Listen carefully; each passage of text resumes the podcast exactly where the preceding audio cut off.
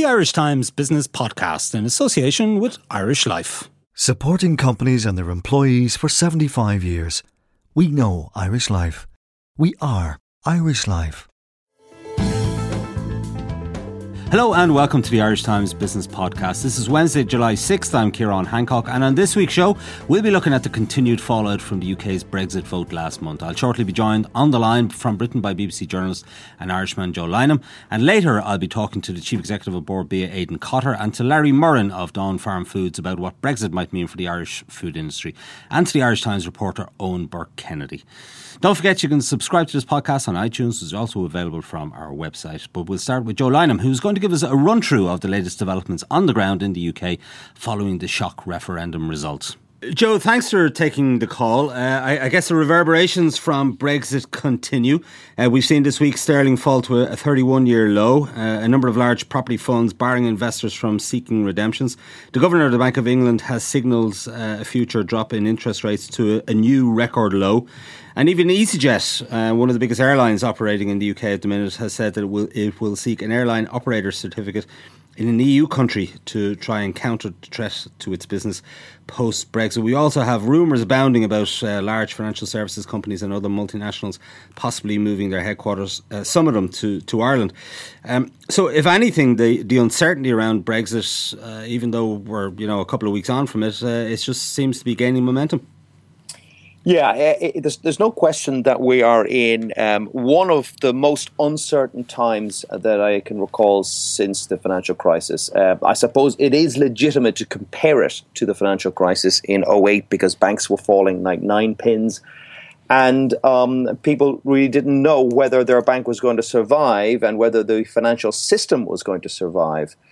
There are a different set of challenges now, um, but make no mistake about it, all the dice have been thrown in the air and nobody knows for sure where they're going to land. And it's the old cliche if people don't know what the policy is, they are not sure how to invest. And they are dumping pound sterling, as you say, and they are dumping property portfolios because there is a view that property prices probably well exorbitant, ex- too exorbitant anyway, especially in the London area, are um, too high. And there is a good chance that interest rates could be cut from their already record low of half of 1%. Um, suffice it to say that th- this is a crisis. Right, and of course, the political backdrop in uh, in times of crisis, you look to your leaders for leadership, uh, and unfortunately, that leadership is very much lacking. David Cameron has uh, has said he's uh, stepping down as prime minister. We now have a, a leadership campaign underway with the Tories to replace him. Uh, Labour Party are in turmoil. There's no confidence in Jeremy Corbyn as leader. Nigel Farage uh, seems to be stepping off the political stage as UKIP leader. Uh, and it's really, really uncertain. I mean, Theresa May looks like the favourite for um, the Tory leadership job and to be the next uh, Prime Minister, but will she be able to give the kind of leadership that the country needs at the minute? Um, well, she looks home and hosed at this stage. Of course, it does need to be whittled down to two names, and then they will be put out to the wider blue rinse set to decide uh, who will be the next leader of the Tories and automatically the Prime Minister of the country at this, the most uncertain time. Theresa May may not be bubbly, um, she may not be gregarious, she may, may not even be chatty, um, but she is seen as a steady hand on the tiller, and she's the longest serving Home Secretary um, in UK history. And as such, she must have some political skills to have survived that job, when it just to deal with prisons and um, uh, wanted terrorists being deported, etc., etc., etc. She looks to be in a good place, all right. Um, as for the Labour Party, well, at a time of crisis, you often need a strong um, opposition party to give an alternative, and that is certainly lacking. And there is a chance, however real, uh, that the Labour Party will break up um, and a new, more centre-left party may emerge. I, I, mean, it's it's not it's not likely at the moment, but if um, if Jeremy Corbyn continues to hold out when the vast majority of his parliamentary party want shot of him, then we could have a split in the Labour Party, and that would um, rearrange the political map entirely, not just post Brexit, but it could create a new party which could be genuine contenders in the next general election. And the other unknown is when is the next general election? Well, I was just Let's going to ask you that actually. Yeah, I mean, what's the potential for a, a general election in the short term? Well, um, assuming for for now that Theresa May gets the job, um, what does she do? She doesn't have the political legitimacy of having won a general election. She hasn't stood as prime minister mm. on her set of policies. Um, ordinarily, uh, one might go to the people and, and look for a mandate. Uh, famously, Gordon Brown didn't do that in 2007, and then the next chance the people had to take a uh, take a view of him, uh, they booted him out unceremoniously there is a uh, there is a new kind of fixed term parliament, so you need to have it's a much higher bar to call a general election, um, and so I, I think um, there is a chance that Theresa May may say, well, we need steady leadership now rather than another political uh, turmoil, and she may hold out until 2020. Though I don't know um, what the ultimate will be. Right, okay. And what about the triggering of Article 50? Everybody's wondering when that's going to happen. And I guess it's key because that does kind of set, set you down the road to leaving, to exiting the EU. Yeah, I mean, I'm, yesterday I was speaking to um, uh, an ambassador of, of a well known European country in London, and uh, the guy is in shock, make no mistake about it. Um, they, they, the, the diplomatic clique didn't actually believe that it would come to this, um, and nor does the business community. I was at um, a stockbrokers event uh, also last night. All they were talking about was Brexit. And as for Article 50, there is so many schools of thought, but let's let's discuss uh, the school of thought that maybe it would never be triggered. Maybe a, uh, an incoming administration, whoever is leading it, signals to the big companies and industry that Article 50 may never be triggered. And in that case, they could be reassured and make their investments in Britain. But that would, of course, would drive the Germans and the French and the Italians, etc., absolutely ballistic because uh, they have to know for certain whether the Brits are coming or going. They can't have um, a threat of divorce and um, without someone actually filing, filing for a decree nisi. Uh, Joe George Osborne, the Chancellor, uh, has indicated that the UK corporation tax is going to be lowered to uh, down to uh, fifteen percent um, in the coming years uh, as a as a kind of a counter to some of the uncertainty around uh, Brexit. What's the view of the British business community to that? Um, well, my, my own view is that corporation tax, uh, as as a, a, proportion of the total taxation in the UK, has been falling for years and rapidly falling so that the British exchequer is not dependent on corporation tax receipts as at all as much as it was 20 years ago. Um, when George Osborne came to power, I think it was 28%. It's heading for 20, 17% before last week, and now it's heading for 15%.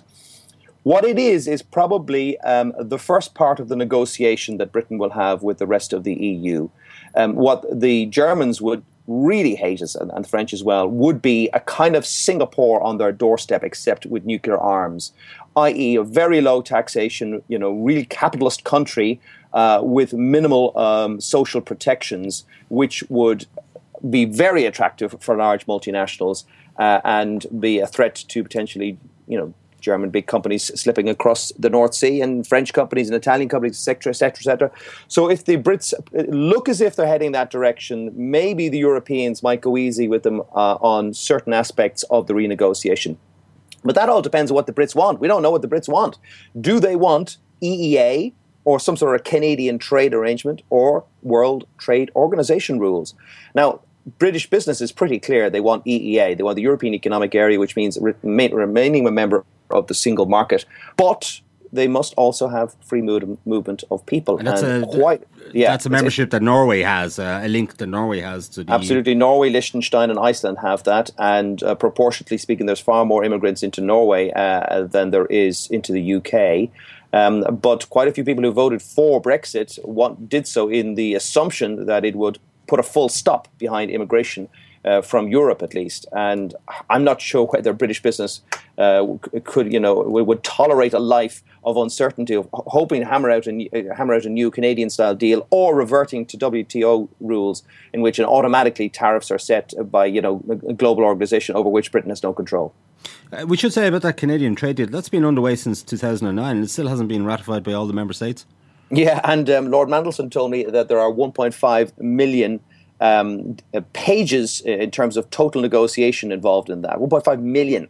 Uh, so that is not the kind of thing that you hammer out in 18 months. And it's also emerged this week that Britain has a dearth of trade negotiators. So it would have to A, stop the recruitment freeze that is underway in the civil service and reverse that and hire a whole load of trade negotiating experts. And these aren't people that grow on trees. They are very specialist people and they're at an age whereby you know they may not want to kind of come out of retirement to do the mother of all negotiations. Sure. There's a couple of other legs to this still, Joe. If you like, one is uh, Scotland, uh, which way are they going to go? Are they going to have another independence referendum? Nicola Sturgeon's been in Brussels trying to encourage the EU to uh, you know to give them to keep them within the EU, even though the UK has voted out. And Northern Ireland uh, is obviously one that's of uh, great interest to us here in the Republic because the last thing I think people want uh, is any wobble in the peace process, uh, and nobody really wants the reinstatement of any kind of border control or customs uh, control between North and South. Are they coming up? Are these issues really coming up in the debate in Britain at the minute?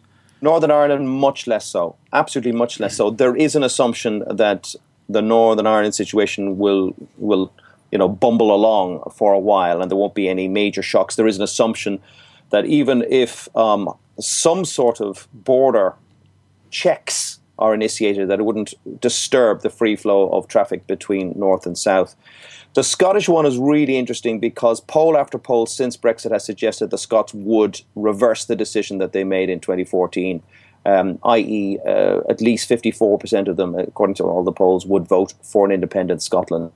We don't know how many people voted for the to keep the UK two years ago on the assumption that Scotland would remain in the EU. But now that Scotland has been dragged against its will out of the EU, quite a few people are U turning. But then there's the cultural side of things. It is now patently obvious that uh, English people decided this and they did it in full disregard for the views of other parts of the UK. Uh, and the Scots say to themselves, now it's absolutely patently clear we are just simply a different group of people. We are no more united in our United Kingdom uh, than any other country. Okay, Joe, just finally, um, take us through the timelines on, on this. For example, uh, the new PM, the new uh, Tory leader, when, when is that likely to happen? Yeah, 1st of September, apparently, that'll be announced. Uh, first week in September, that'll be announced. And uh, then they would have to, you know, quickly announce their, um, uh, their cabinet. And then uh, they would have to get ready for the, the party conference season, which is the first week in October. Um, and then I, I wouldn't be surprised if they announce a, a Brexit minister or um, a Secretary of State for Brexit, someone whose sole portfolio is to manage future trade relationships with Europe and the rest of the world. Um, as for Article 50, I haven't a clue. I mean, if, if only we knew. I mean, Brexit, Brexit means Brexit is what Theresa May said when she announced her candidacy a week ago but one says things in the heat of the battle of trying to get elected, and then when the civil servants get get hold of you, it might be a different story. Um, uh, as for the timeline for Article 50, I suspect that will have to be pushed back simply because the moment you trigger it, most advice that I'm reading about says you cannot untrigger it. You cannot withdraw it um, and you start a clock, a two year process. And as we've already discussed, it's going to take years, certainly way more than two, to negotiate uh, a full new deal with 27 other member states, as well as the rest of the world potentially. Um, so uncertainty is here to stay. Uh, don't expect there to be much growth in the UK economy uh, in the second half of this year and the first half of next year. Who knows where we will be by 2018, 2019? Okay, Joe Lyon, thank you for joining us. We'll take a short break now and return with a roundtable discussion on the implications of Brexit for the Irish food industry. At Irish Life, we can tell you that 49% of employees in Ireland don't think about tomorrow. They don't have a pension plan. We can help you help them. Because if you're involved in running your company's pension plan, we can administer it for you with our member specific investment solutions, online access for employers, trustees, and members, and always on smartphone apps. Just call one of our corporate team on 01704 1845. Visit irishlifecorporatebusiness.ie or contact your pension consultant to find out how we can help your company think of tomorrow. We know Irish Life. We are Irish Life. Irish Life Assurance plc is regulated by the Central Bank of Ireland. All information sourced for Irish Life September 2014. Welcome back. Now, earlier today, Bord Bia hosted a conference on the likely implications of Brexit for the Irish food industry. Bord Bia CEO Aidan Cotter and Larry Murrin, uh, Chief Executive of Dawn Farm Foods, were contributors to that conference and they joined me in studio along with Irish Times reporter Eoin Burke Kennedy, who keeps a weather eye on farming and food issues for the newspaper, and also reported this week on exchequer returns for the first half of the year. Aidan Cotter, we might start with you. Uh, you've had a couple of weeks now to digest the implications of, of Brexit for the Irish food industry. What's it likely to mean? Well, uh, first of all, I think there is a has been a reassuring sense of calm among exporters uh, following the announcement on uh, Ju- uh, June the 24th. Uh, we undertook a survey and we uh, undertook one-to-one dialogue with our clients from that Friday, and I think the, the, the sense coming back is that what people want above all is more information.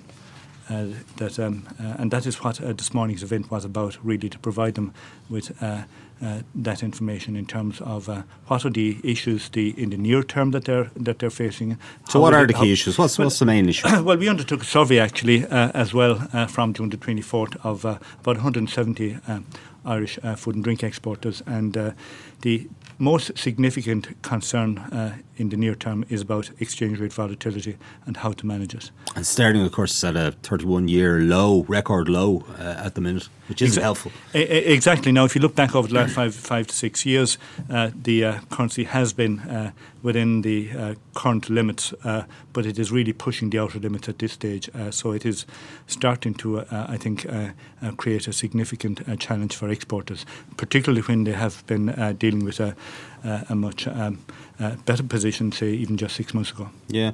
Let's just put this into context because we've, what, about 4.4 billion euros worth of exports to That's the UK, right. food exports yes. to the UK. It's about 41% of our overall food exports. Exactly. We export more food and drink uh, to the UK than we do to all other European uh, Union member states combined. So it's extremely important to us. Okay. What's the second biggest market out of interest? The second biggest market is actually the United States. Uh, and uh, uh, in, in, interestingly, China is now the fifth largest market. That is coming up the rankings very fast. So the industry is uh, building markets internationally. The fastest growing markets last year actually were to be found in North America, in Asia, and the Middle East. Uh, and is the UK is the percentage going to the UK? Is that is that falling? Is it sort of gradually creeping downwards? Over time, it is yes, but right. it is still clearly very significant. And for uh, virtually all sectors of uh, that make up the Irish food and drink industry, it is the single most important. In fact, only the sheep meat and seafood sectors uh, is it not the, the, largest market. In those cases, it's France. Okay, and, and knowing that. Uh, in terms of this short-term volatility, is it possible to, in any way, uh, put a figure or to uh, put some sort of context around what the impact, let's say this year, might be for the food industry in terms of revenues or in terms of jobs that might be uh, impacted? That's difficult. Uh, we also asked uh, companies in the survey what impact uh, the uh, Brexit would have on their exports to the UK market. And while four out of ten said that their exports were likely to decline, six out of ten did not actually exercise that option. They were adopting a wait and see attitude. about one in five of them were saying that we think exports will remain unchanged. So there was a certain amount of wait and see. Right, okay.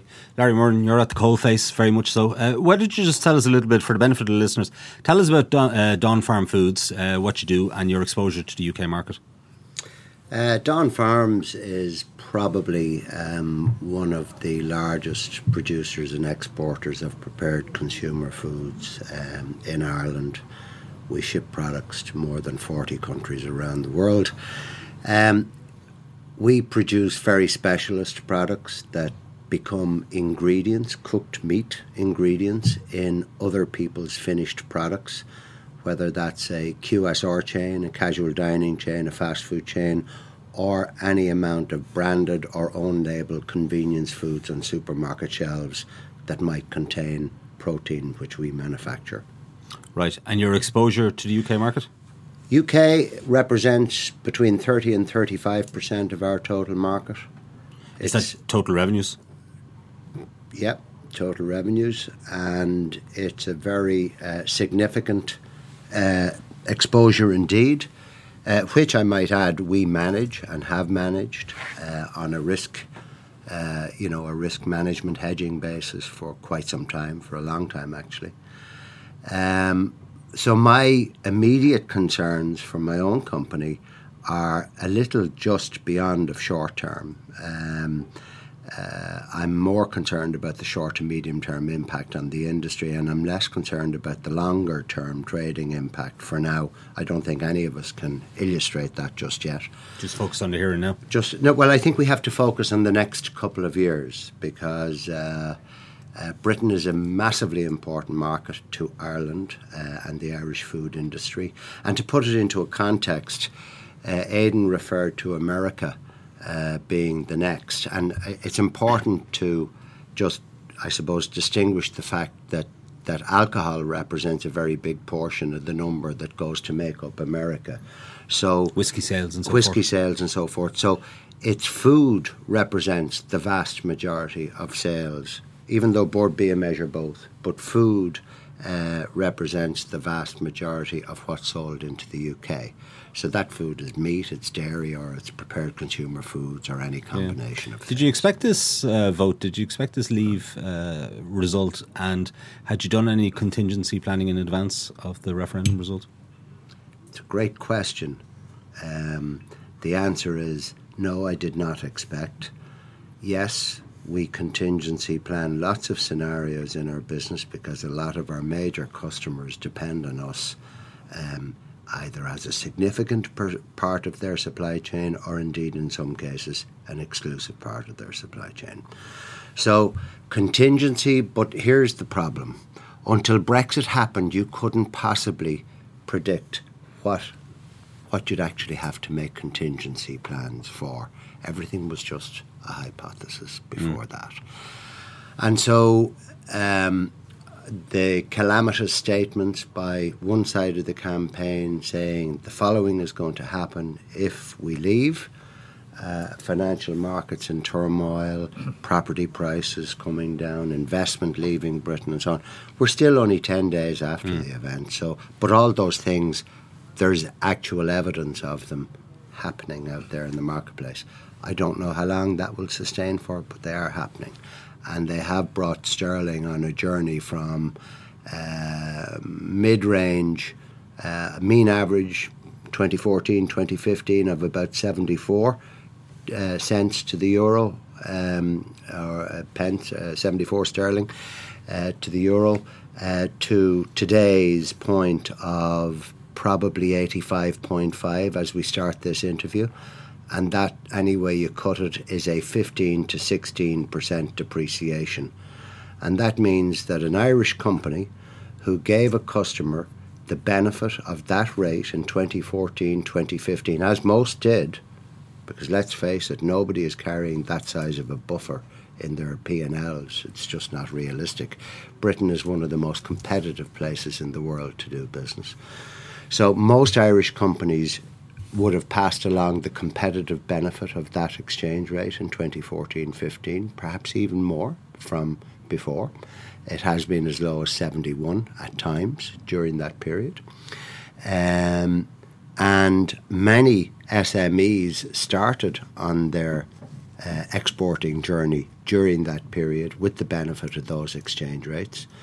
And as and when their cover expires, which frankly I don't know is that tomorrow or next week, but it's probably not very much longer than next quarter or at a push the quarter after that. Those companies and the whole food sector is facing a huge challenge around basic cost recovery on the one hand and Ireland Inc.'s competitiveness on the other. So, how serious is this for your business? I mean, does this threaten jobs potentially? Um, in our case, uh, I don't think it will threaten jobs. Um, I think it it will threaten jobs in the food industry. Um, I can't just see the circumstances that it will threaten jobs in Dawn Farms, uh, but then we're only doing what we're doing for 32 years. We're pretty experienced when it comes to exporting and managing risk we ship product to 40 countries, so we're well used to trading. So you're, and, you're diversified, but still, we're, we're diversified. Business roughly but. Yeah, yeah but no, nonetheless, there will be bridges to be crossed and new paths and ways around uh, that we have to find. But I really do have a huge concern about the whole sector and especially the SMEs within the sector. Um, that they won't be able to bridge that. And I'm not saying I can bridge it, but I, I think because of the length of time that our relationships are established, yeah. we will find ways. They won't be easy ways, they will be painful, but we will find ways. Yeah, I'll bring Eoin Burke Kennedy in at this point. Eoin, um, SMEs, take up that point from Larry about SMEs. They're the ones that are really. Uh, yeah, well, I, I just want in, in, trouble here because somebody, a big company like Dawn, uh, which is diversified, a lot of global markets and so on, they're hedged uh, in terms of their currency. A lot of these uh, small players in the Irish food industry aren't hedged, are they? No, I think a recent survey actually reflects the fact that about 75% of companies in Ireland didn't hedge against sterling now, preferring instead to kind of, I suppose, ride the, the surf of, of the currency fluctuation.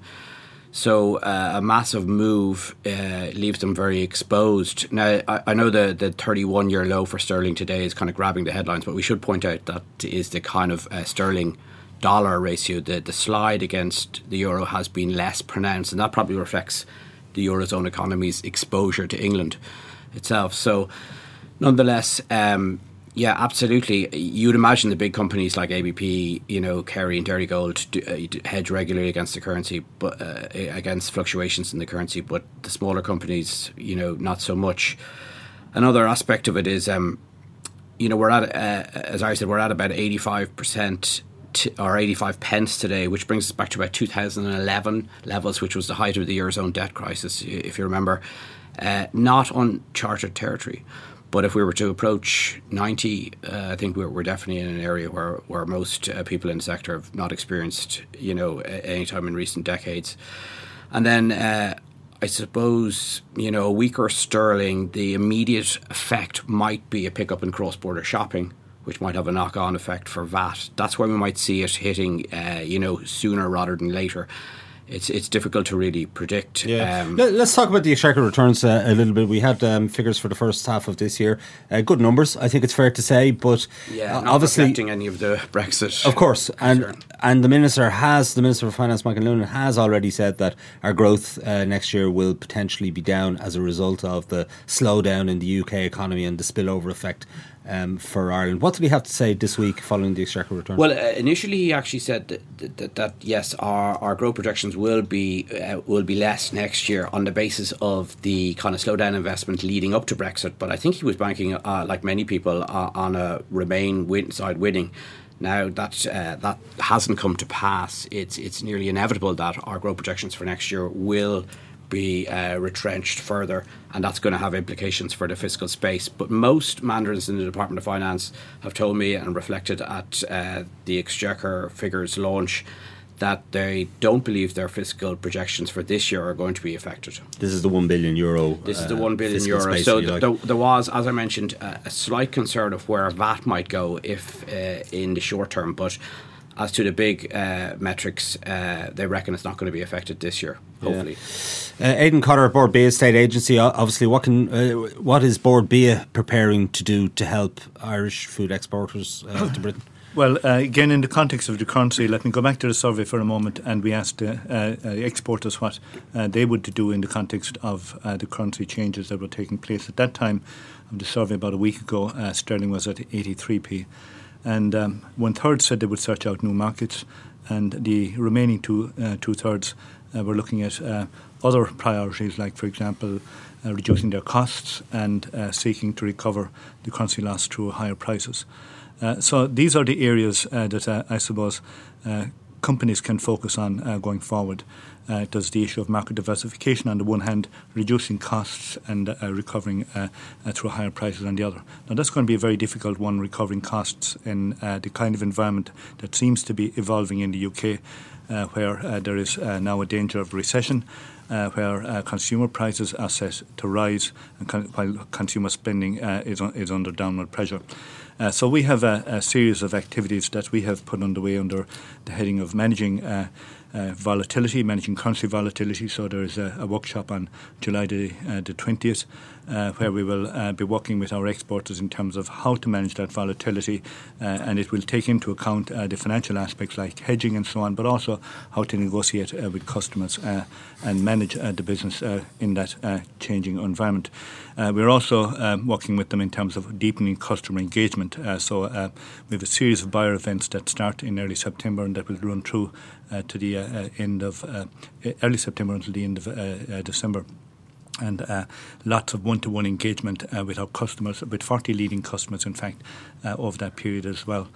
Uh, we um, are also um, uh, on the export front. Uh, we are we've just opened a new office in Warsaw this month, and we have opened a new office also this month in Singapore to service Eastern Europe and Southeast Asia, respectively. Um, and uh, there are a number of uh, trade missions, new trade missions to Asia and to Africa, also uh, in the plans uh, for. Uh, for the for the autumn period, are there opportunities for Ireland out of all of this? Um, their name escapes me, but there's a big chicken processor in the north, and I read recently that they were thinking of possibly relocating to the Republic if there was a Brexit vote. Um, I mean, are those kind of opportunities realistic in the food industry in the same way that they are in, let's say, in financial services or, or other sectors? Well, I would imagine uh, in terms of what market you're, you're servicing, uh, if you're servicing the UK market, for example, in the uh, current environment, uh, I would imagine that uh, being located in the UK market itself uh, is obviously a big advantage. And uh, that is uh, the challenge facing a lot of our exporters into the UK market at the present time, uh, where most of your competition is coming from local sterling based manufacturers. There's a real challenge ahead. If most of your competition is coming from uh, imports from other Euro based areas, then uh, that's perhaps another issue to face. so, location. Um, if you're servicing the European, wider European market, I I would expect uh, there is probably more certainty from locating in Ireland uh, than uh, uh locating in, in a market that uh, is unlikely to be part of the European Union going forward. Yeah, Larry.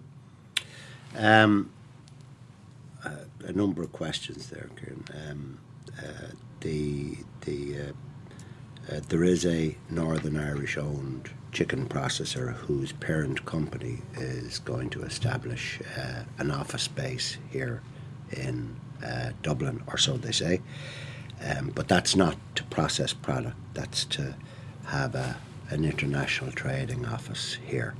Uh, they're a Brazilian owned company. Um, I think going back to a point Eoin made about the 2011 rate, if I may, um, people traded from 2011 through 2012, 13, 14, 15, and to now. And customers get used to uh, the dynamic of a rate that's prevailing for a period of time. The customers are not ignorant to that fact whatsoever. So we migrated from that 11 rate to where we are now, and it's been a long journey, and I've been through the journey with several customers. So they will be absolutely shocked to their core that they are facing down the barrel of a 15 16% potential cost increase in a quarter or two quarters. And there won't be too many people who are hedged beyond that. Um, there might be one or two who have slightly longer positions, but that'll you'll find that that'll be what the best will be, and there'll be so many who won't be hedged at all. So there'll be many customers looking. It won't be about what rate we withstood in 2011, because frankly, where we are now, uh, this food industry that Aidan and I represent or, and work in, uh, people consider it to be a pretty resilient industry. And it begins inside the farm gate with 100,000 Irish farm families and outside the farm gate with the 100,000 employees who are involved in all the different direct and indirect aspects of how food is processed, sold, shipped, transported, etc. The packaging that the food is put into, everything. So it's it's the country's largest indigenous industry. There's 200,000 or just over 200,000 jobs in it, and about 28 billion of revenue, and about 12 billion of total exports. 11 billion of total exports, I think, maybe more accurately, and 4.1 or 4.2 billion of that going to the UK. You can't switch that off and switch it into another market. It takes years literally years it, it's absolutely worthy doing, all the time seeking to develop new platforms to trade on. But it's not something we could replace if it went tomorrow. It would take us years to do. So it would rip a huge hole in the industry and the capability and the jobs and all that goes with it. This Brexit is unprecedented. The industry has never had to deal with any set of events like it before. We've had foot and mouth, we've had mad cow, we've had dioxin, we've had a couple of less major sterling crisis than this. We've had sterling and the EMU. We've had uh, an 01 sterling crisis, an 09 sterling crisis. But we've not had anything like this with the significant ripple effects that this has. And I think from an industry practi- practitioner standpoint, my position would be that all the stakeholders, um, the industry, the farming community, and the government need to stand together to make sure that we take whatever measures are necessary and interpret or seek interpretations of European rules that accommodate the country's largest indigenous sector to protect that sector once we understand a little bit more about what some of the short to medium term. What can the government do, or what, what could the EU do to help the sector? Um, well, you know, the, the, the detailed what they can do would have to be teased through, frankly. But um, what they can't do is do nothing. Okay? That's not an option because there's so many, so, uh, so much investment and so many tens of thousands of jobs involved in this sector um, that we absolutely, I'm not saying we rush to, to, to the mm. pumps now, we have to assess and really evaluate what's required, and then we have to figure out what measures, be they financial or otherwise, that are required to make sure that companies maintain market share yeah. and keep Irish food flowing into markets that we have traditionally served. Uh, Aidan, I suppose uh, the flip side of all of this, we, have been talking about Irish exports. The flip side is the import situation, maybe from the UK. How big a business is that? And uh, I, I, guess there's upside for uh, British exporters to Ireland. Uh, from this current uh, sterling situation? Yeah, according to the Food, Drink and, and Federation in the UK, about over three billion euro worth of imports come into Ireland um, from the UK.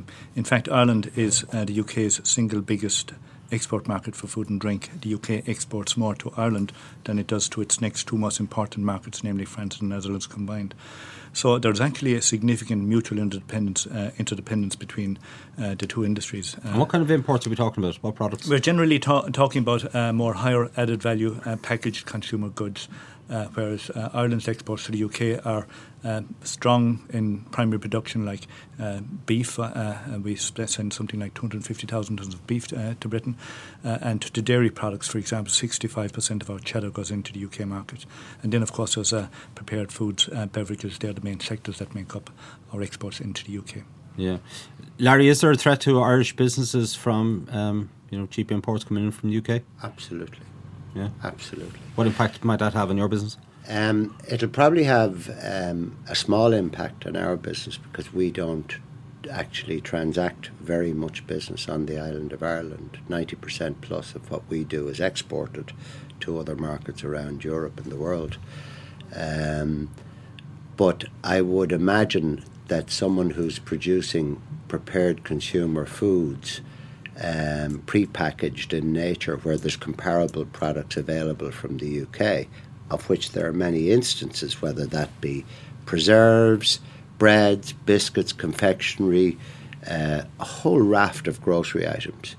So, as Aidan has said, Ireland ships a lot of products abroad that we are particularly good at, and we bring products in from the UK that the UK is particularly good at. It's an entirely complementary, except there's about a 700, maybe 800 million deficit, and there is that potential, has been that potential for import replacement in the past, which Irish companies have been trying to do. But I think we're going to see the, the bar growing the other way because of that 10 to 15% benefit that a UK producer now has.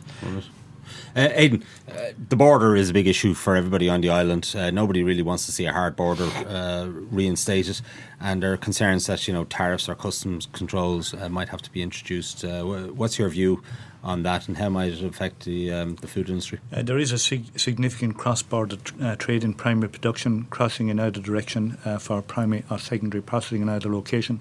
There's, for example, a billion litres of milk uh, produced in the northern north of Ireland that are processed in the south of Ireland.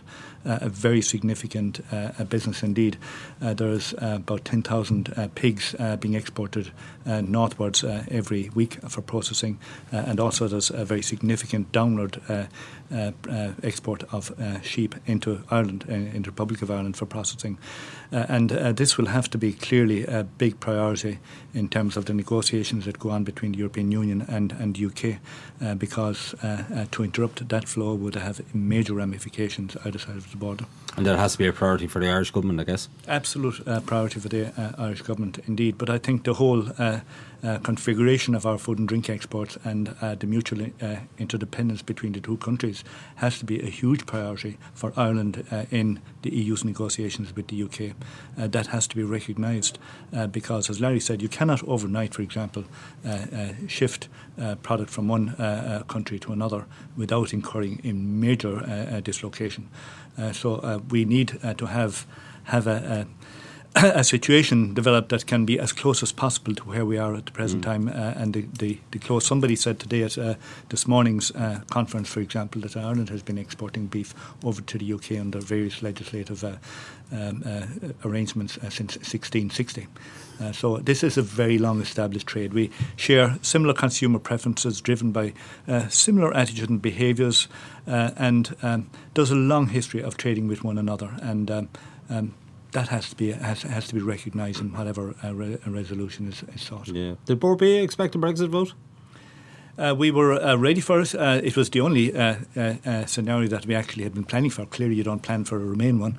Um, and so we were um, clear that the one thing we were going to do on, on the Friday, June the 24th, was we were going to start talking, engaging deeply with our customers, and we were going to issue a survey. And we issued a survey to our customers that day, and we've been talking to them very um, in a very engaged way ever since. And it was that which led to this morning's event, which was. Um, um, oversubscribed. In fact, we had to close off at subs- subscriptions yesterday. We had well over 200 people there.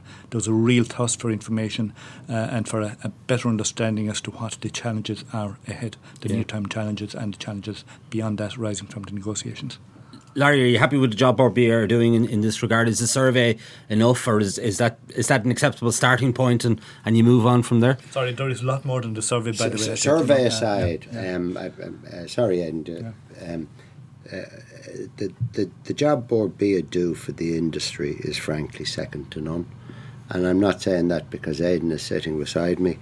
Uh, Bord Bia provides is a source of invaluable insight and intelligence for the sector, not to mention marketing presence at major food fairs and reputational um, excellence in terms of telling our global customers out in the marketplace what Ireland can be for them and the opportunities for the Irish food industry. So I, I have no qualms about what Bord Bia do. Um, they're a tremendous organisation. This morning's event, I'm a long time going to Bord Bia events and general industry events. This morning's event was unprecedented in terms of interest and attendance. And so it just goes back to the point I was making to you about the, the Brexit itself being completely unprecedented yeah. in terms of a, an issue for the industry to have. And we see, I mean, everybody talk. Well, some of the Brexiteers talk about uh, the trade deal that uh, Britain or that Canada, sorry, has done with uh, the European Union, and that Britain could replicate something like that. But actually, that trade deal has been going on since 2009, and it hasn't been ratified yet. So, we could, Aidan Cotter, we could be in for years of uncertainty uh, in relation to the future relationship between EU and Britain, and you know the knock-on impact that has on currencies and on markets and investment and so forth. Yes. Um, in terms of countries, uh, 70% of Ireland's food and drink exports are to uh, non euro areas. Uh, so the industry has uh, a very long history and experience of dealing with currency volatility on the scale that Larry has been uh, very uh, graphically illustrating um, in such a short time. It's been quite uh, unprecedented, I, I think.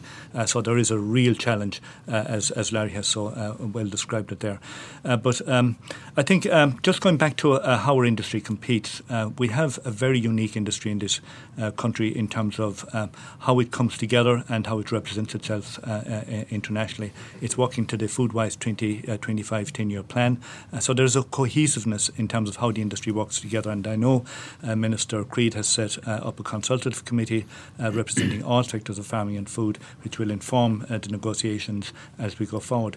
I would just also add that um, Origin Green programme, for example, has brought together over 50,000 farmers and over 500 uh, Irish food and drink manufacturers uh, in a unique programme of national sustain- sustainability that is without precedent uh, in the world.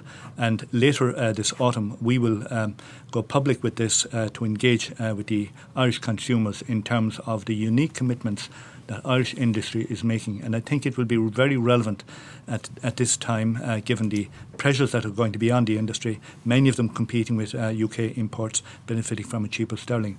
Uh, and I think it is very important to highlight to the Irish consumers the unique commitments and what really sets the Irish food and drink industry apart and what differentiates sure. it.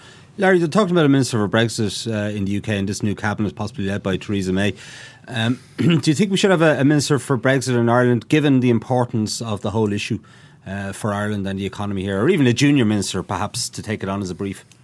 Um, too early for me to call that or to to, to row in with that.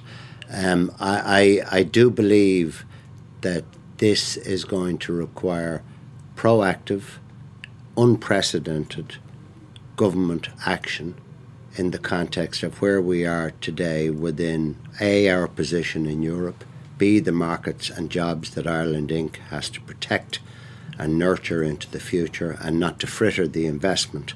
And just the, the point, one of the points I made this morning is that this industry is as important to Ireland Inc., or perhaps relatively more important than the automobile industry is to Germany. So if there was a threat to that industry in Germany, there would be action at the highest level of government, and that's what the industry is expecting in a short period of time from our government, working together to figure out how everybody stays in the game and goes forward. Eoin Kennedy? I'd like to just say one point. I mean, there's a correct assumption that any sort of um, I suppose, imposition of border controls or tariffs uh, would damage the trade here. And I think that's a, a, very correct assumption. But there's just so many imponderables attached to this Brexit vote. You could imagine a scenario where Britain came out of the EU, did some deal with Mercosur, and saw cheap, uh, cheap beef coming into Britain. At that point, you could imagine the beef industry here wanting those controls to be put in place because I think the biggest threat to our beef industry is South American beef. But let's be clear on that, Eoin um, tr- trade deals will take uh, the the route of exit, if exit it is, because that that could also change. But the route of exit, if exit it is, will take time to evolve. Trade deals, as a consequence, will take time to evolve. If Irish beef were to increase in price by 15 or 20 percent tomorrow to the UK, then that would hasten the path to South America or other places where the UK buyers could buy that beef and they would ultimately develop supply chains that support their economy because at the end of the day the UK is one of the most sophisticated food and prepared consumer food markets in the world bar none. And it has the systems and manufacturing systems and distribution systems set up to support that just look at the variety of products on supermarket shelves in Britain.